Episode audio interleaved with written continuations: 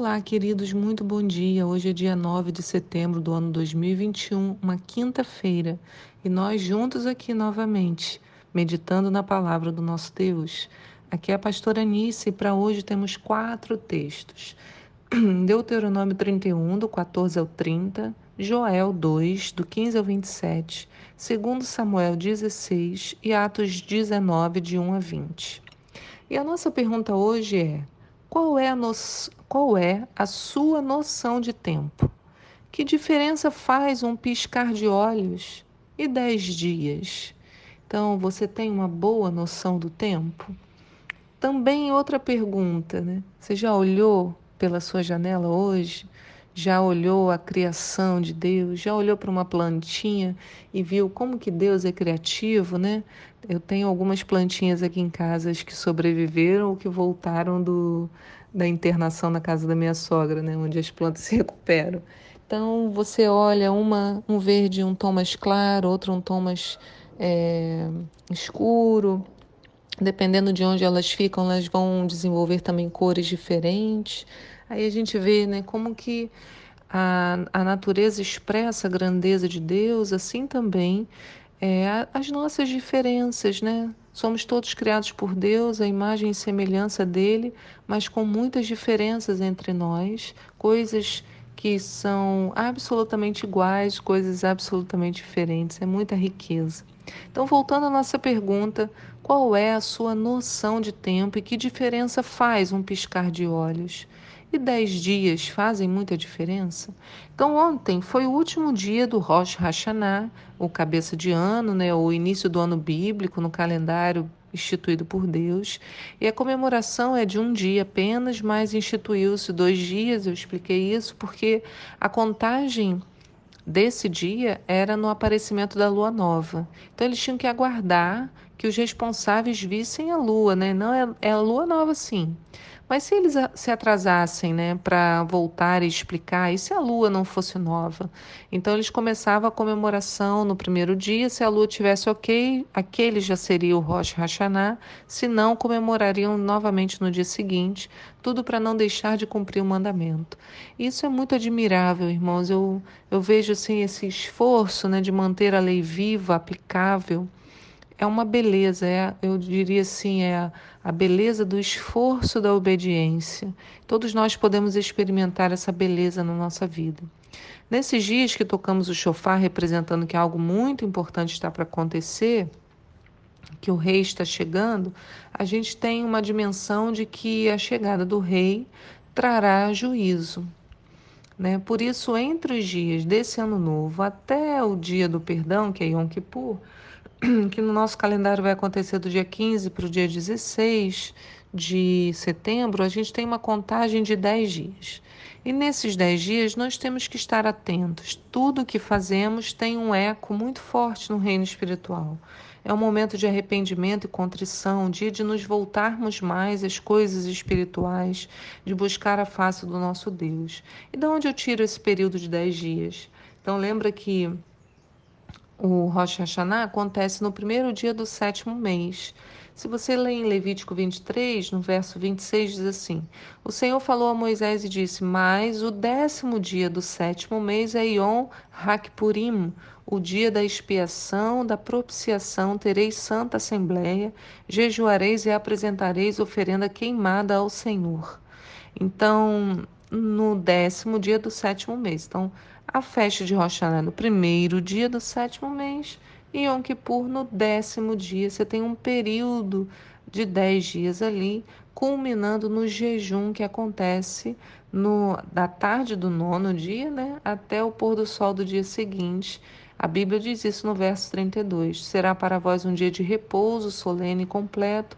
Jejuareis e à tarde do nono dia do mês, desde essa tarde até o pôr do sol seguinte, cessareis absolutamente o trabalho, celebrando o vosso Shabat, o descanso. Então, durante esse período chamado Aseret Yemei Teshuvah, dez dias de arrependimento, conserto, nós tentamos separar nosso tempo para a leitura da Bíblia, para contemplação, para meditação nas Escrituras. E o Shabat que acontece nessa semana é o primeiro do ano, é o que antecede o dia do perdão, é um Shabat importante. Né? A leitura que é feita nesse Shabat inicia com essas palavras: Shuvah Israel Adar Hashem Elekecha. Né? Retorna Israel até o eterno teu Deus. Retorna ao seu Deus, Israel. Então, também para nós retornemos ao nosso Deus, a comunhão com Ele.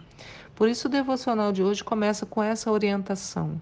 Procurai ao Senhor enquanto é possível encontrá-lo, invocai-o enquanto está perto. Está lá em Isaías 55, no verso 6. Nesses dez dias que começou ontem, né? É, nós, nos, nós separamos a nossa vida em jejum e oração nos organizamos espiritualmente para o culto de cura que vai acontecer no domingo, do dia 19 do 9, em nossa igreja, em Marambaia. É o dia do meu aniversário.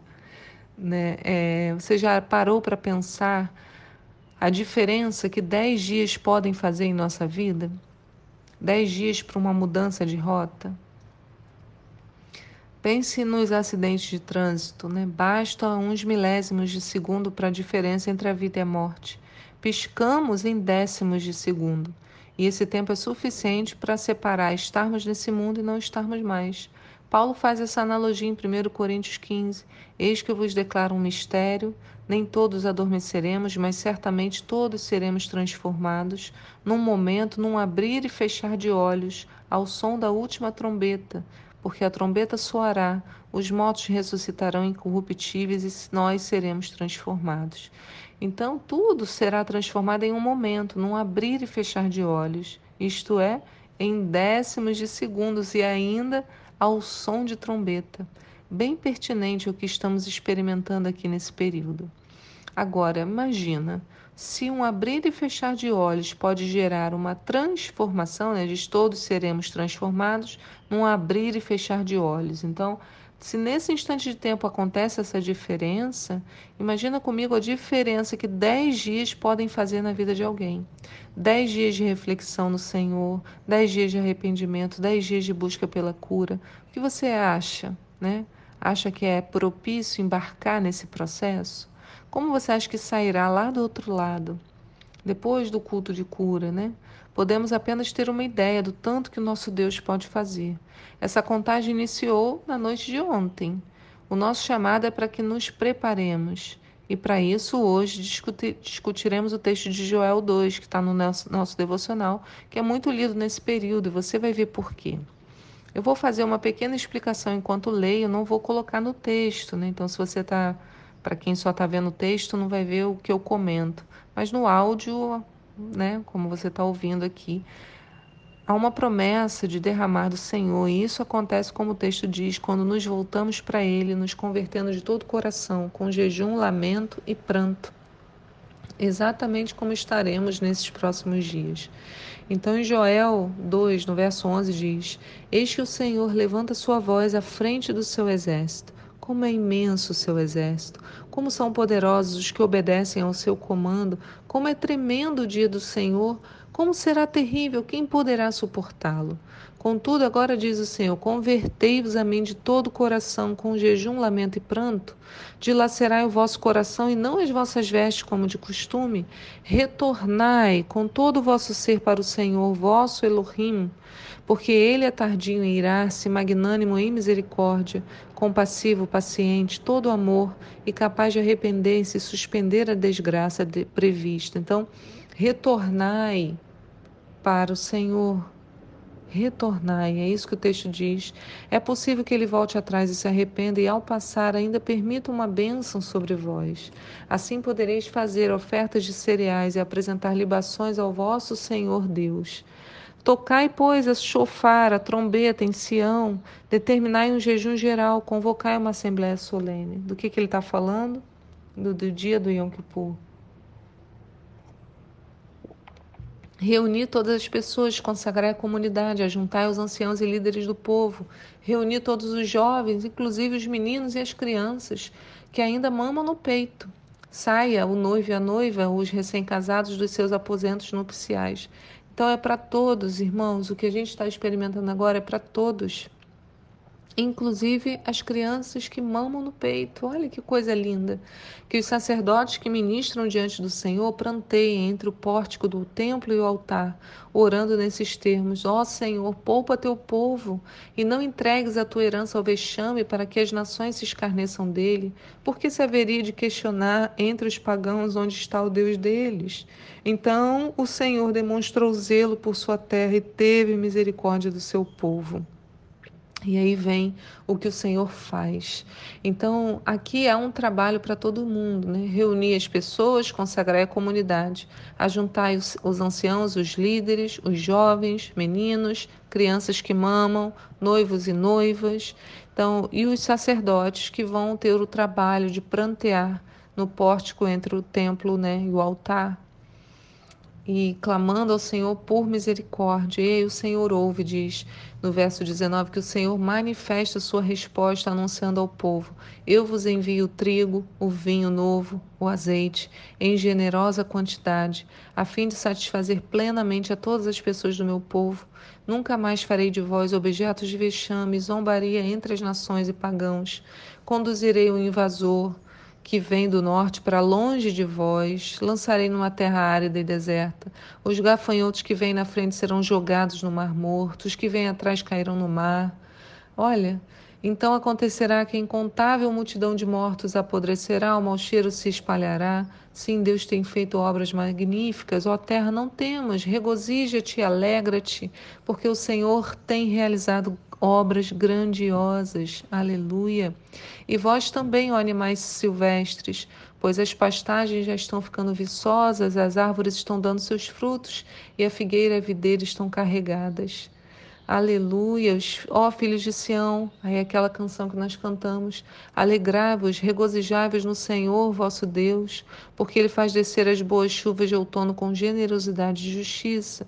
Ele envia muitas chuvas de outono, primavera, as primeiras e as últimas, como se costumava dizer. As eiras ficarão cheias de trigo para bater. Vossos tonéis transbordarão do melhor vinho e do mais puro azeite. Profetizo isso sobre você né? Suas dispensas estarão cheias, você estará cheio do mais puro azeite, cheio da unção de Deus. Os tonéis transbordando de melhor vinho. Vinho fala de alegria, que haja alegria na sua vida. Diz que havereis de vos restituir os anos consumidos pelo gafanhoto migrador, pelo assolador, pelo destruidor, pelo cortador. Então o Senhor traz restituição, profetizo isso sobre a sua vida, sobre as suas perdas, que haja restituição então comereis à vontade, até vos fartardes, e louvarei o nome do Senhor vosso Deus, que realizou maravilhas em vosso benefício. Jamais o meu povo será humilhado, e vós todos sabereis que eu estou convosco, ó Israel. Ouve isso, irmãos, nessa manhã. Ouve isso. Eis que eu, o Senhor, teu Deus, não há nenhum outro. Nunca mais o meu povo será envergonhado. E depois desses eventos derramarei do meu rua o Espírito sobre todos os povos. Eu profetizo isso: os seus filhos e suas filhas profetizarão, idosos terão sonhos, jovens terão visões. Inclusive sobre os escravos serviçais derramarei do meu espírito e farei com que ocorram eventos espantosos no céu, na terra, sangue, fogo, grandes nuvens de fumaça. O sol se converterá em trevas, a lua em sangue, antes que chegue o dia grandioso e temível dia do Senhor. E todo aquele que invocar o nome do Senhor será salvo, pois de acordo com a promessa do Eterno, do monte de Sião e Jerusalém, haverá salvação para os sobreviventes para todos aqueles a quem o Senhor chamar. Que o Senhor te abençoe, meu irmão, que essas coisas, esse processo que nós iniciamos hoje de retorno, ele seja de manutenção na sua vida, que haja uma restauração dos seus, da sua relação com Deus, da sua expectativa. São dez dias, dez dias de busca. Então, se um abrir e fechar de olhos faz diferença, que dirá dez dias de clamor, de adoração, de louvor ao nosso Deus. Então, que todas essas coisas que nós lemos aqui sejam derramadas sobre a sua vida, da sua família, em nome de Jesus. Fique na paz do Senhor. Tchau.